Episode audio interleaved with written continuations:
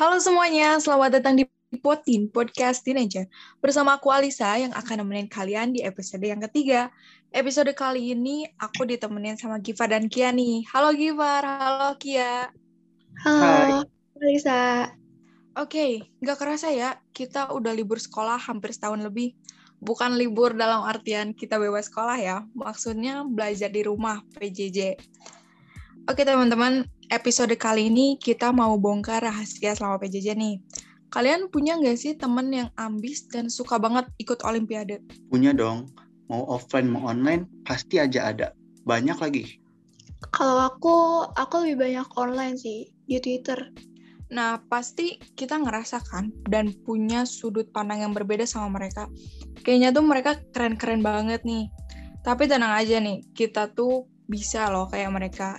Kita hari ini mau bagi tips dan trik bagaimana cara supaya belajarnya enjoy dan gimana sih caranya kita bisa paham sama materi yang disampaikan oleh guru. Kadang kan belajar di rumah tuh banyak ya kendalanya. Aku sendiri ngerasa sedikit kesulitan buat pahamin materi. Kadang udah masuk telinga kanan, keluar lagi di telinga kiri. Kalau kalian gimana nih? Kalau aku iya kayak gitu juga sama. Kayak materi yang disampaikan guru tuh gak masuk otak, cuma sekelebat lewat, terus setelah itu jadi lupa. Dan itu sebenarnya faktornya karena diri aku sendiri sih yang nggak dengerin gurunya. Atau kurang baca buku. Tapi selain hal itu juga, ada faktor-faktor lain faktor-faktor eksternal dan internal. Tapi tenang aja, kita punya solusinya. Oke, apa aja nih solusinya? Nah, guys, solusinya itu kalian tahu nggak sih bahwa ada uh, gaya belajar yang di mana setiap orang tuh punya tipe gaya belajar yang berbeda-beda. Commonly, secara umum ada tiga cara belajar, yaitu yang pertama auditorial, yang kedua visual, dan juga yang ketiga kinestetik. Nah, yang pertama tuh auditorial.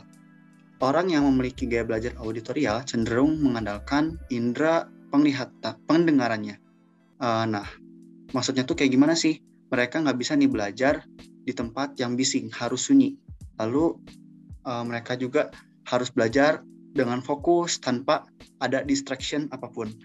Uh, tapi uniknya, orang auditorial itu dia bisa paham apa yang disampaikan oleh gurunya hanya cukup dengan mendengarkan saja. Next, lalu visual. Visual itu lebih mengandalkan indera penglihatan. Nah, maksudnya tuh ketika dia sedang belajar membaca buku, dia tuh harus membuat bacaannya tuh teksnya tuh menarik. Entah di highlighter ataupun dia membuat catatan sendiri menggunakan pulpen berwarna-warni. Nah, lalu yang ketiga itu kinestetik.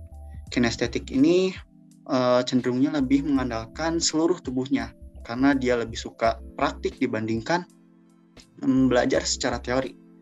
Nah, aku sendiri nih, aku lebih cenderung visual dan kinestetik. Kalau kalian bingung, kalian tuh termasuk apa, kalian amati aja nih sehari-harinya tuh kalian lebih suka belajar kayak gimana. Uh, kalau kalian udah tahu gaya belajar kalian, nanti kalian bisa lebih mudah memahami pembelajaran yang diberikan oleh guru. Bener banget, dan aku cukup relatable karena cara belajar aku kan auditorial ya. Yang di mana yang udah disebutin sama Gipar tadi, itu uh, lebih masuk mendengarkan apalagi selama PJJ juga kan vibesnya beda ya yang awalnya kita duduk di sekolah bareng teman terus sekarang harus duduk sendirian di kamar. Ngebosenin banget ya pokoknya ngeliatin layar monitor seharian. Tapi tenang aja kita bisa rebahan di kasur yang efeknya itu bikin males.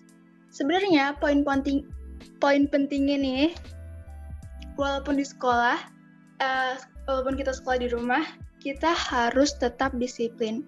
Bangun tidur tepat waktu, ngumpulin tugas sesuai jamnya, dan jangan absen. Apalagi kalau tidurnya dilanjut.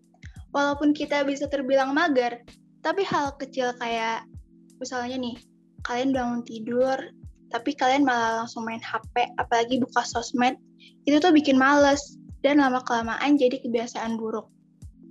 Jadi kalau kalian ada Zoom pagi-pagi, bangun tidur itu uh, biasain langsung mandi.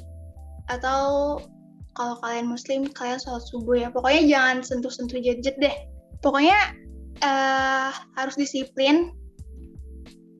karena uh, kalau kalian ikutin PJJ itu salah satu bentuk menghargai guru kalian dan hal kayak hal kayak kayak gini tuh merupakan apa ya uh, sifat baik lah bisa dibilang. Karena akan berefek ke selanjut selanjutnya kalian kalau udah rebahan pagi-pagi itu bawaannya jadi males dan tugasnya malah ketunda. Iya iya bener banget kalau kita nih udah duduk dan rebahan di pagi hari itu motivasi buat tubuhnya jadi berbeda banget. Semangat buat ngerjain tugasnya juga jadi dikit kalau kitanya udah rebahan dari awal. Nah, selain itu juga kita harus punya tujuan. Maksudnya, kita belajar hanya bukan sekedar belajar aja, tapi kita harus tahu nih tujuan kita belajar itu apa. Nah, pastikan setiap orang itu punya mimpi. Contohnya gini, kita sekarang kelas 10 dan kita tuh banyak banget materinya harus kita pahami. Apalagi lagi PJJ kayak gini kan. Kita gak mungkin langsung ngebut dalam satu hari kita memahami semua pelajaran.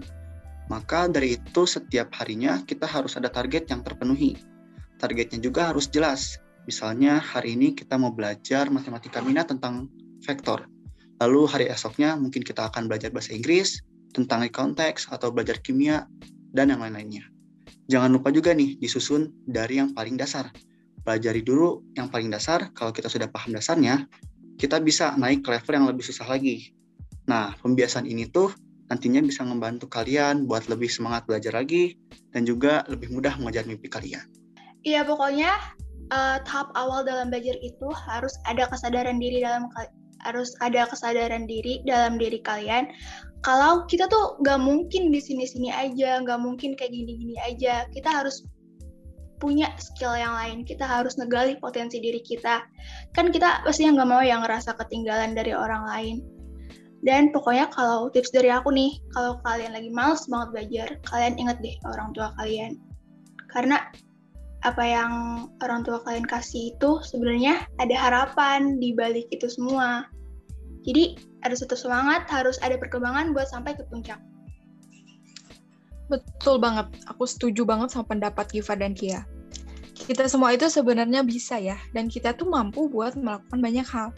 Tapi kadang emang diri sendirinya aja nih yang nggak punya motivasi buat bergerak. Niatnya juga mungkin cuma ada satu persen ya buat berusaha.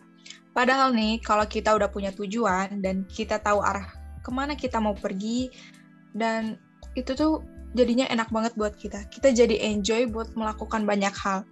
Rasanya tuh mimpi udah di depan mata banget deh, tinggal buka pintu, terus kita melangkah. Kalau menurut aku juga nih ya, kita belajar sendiri itu sebenarnya kurang efektif sih, oh, kurang efektif sih. Apalagi PJJ gini kan belajar sendiri, bikin jenuh, bikin bosen.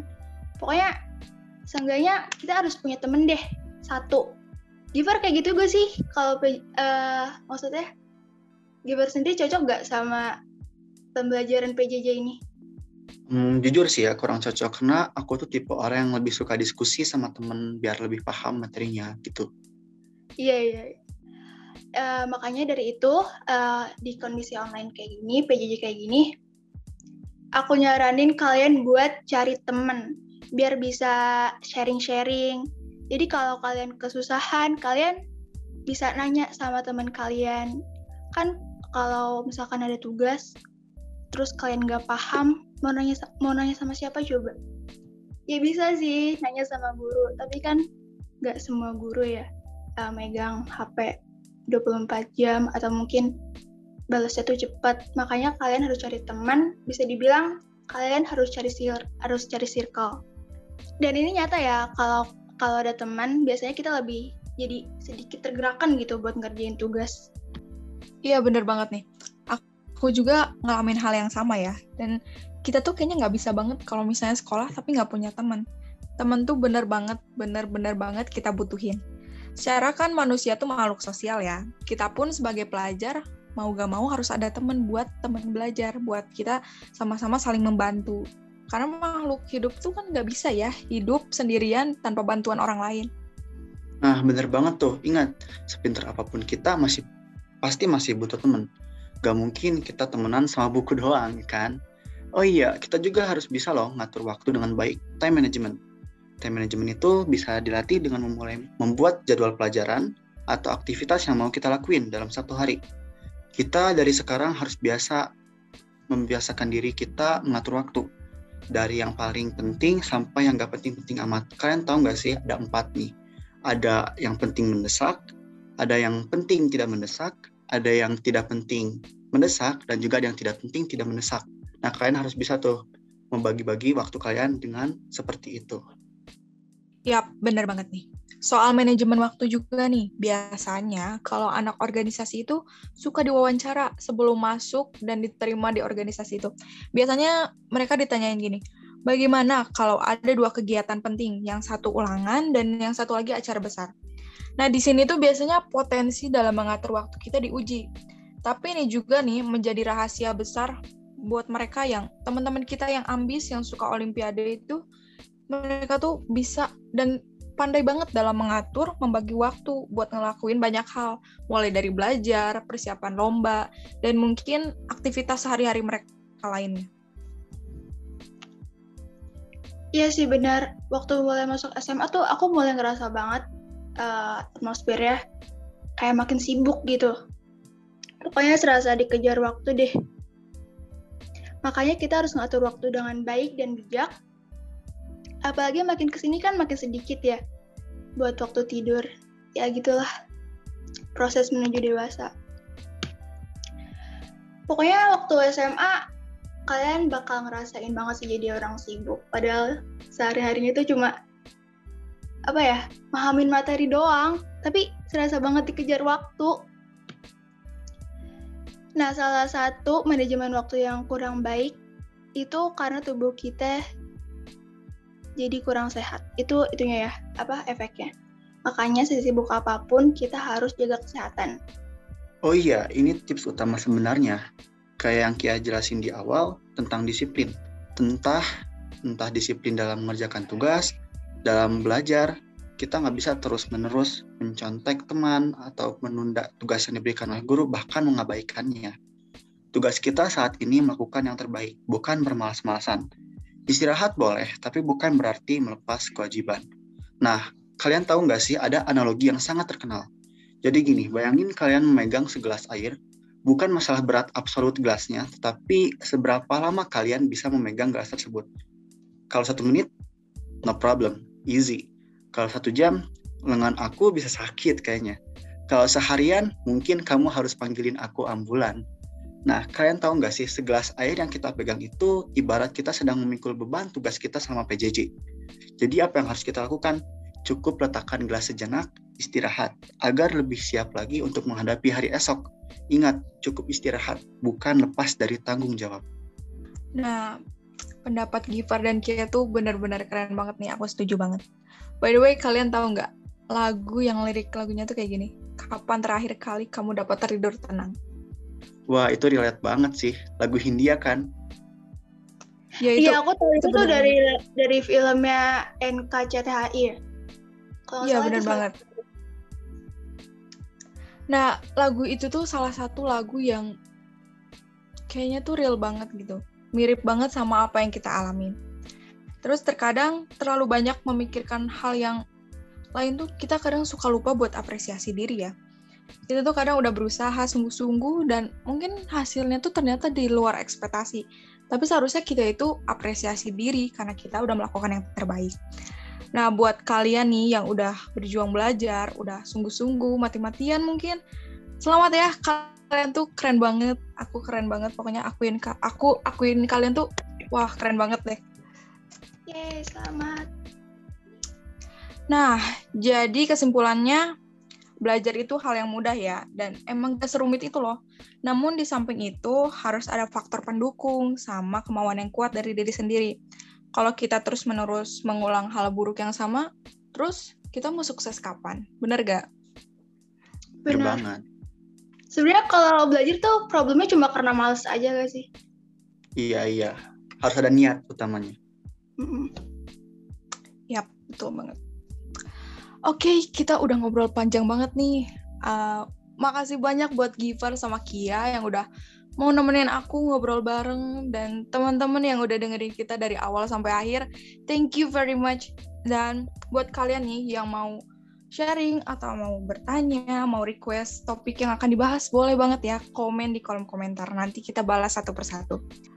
Oke, okay, buat teman-teman nih yang mau sharing, yang mau bertanya atau mau request apa topik yang kita bahas nanti, boleh banget ya kol, um, tulis di kolom komentar.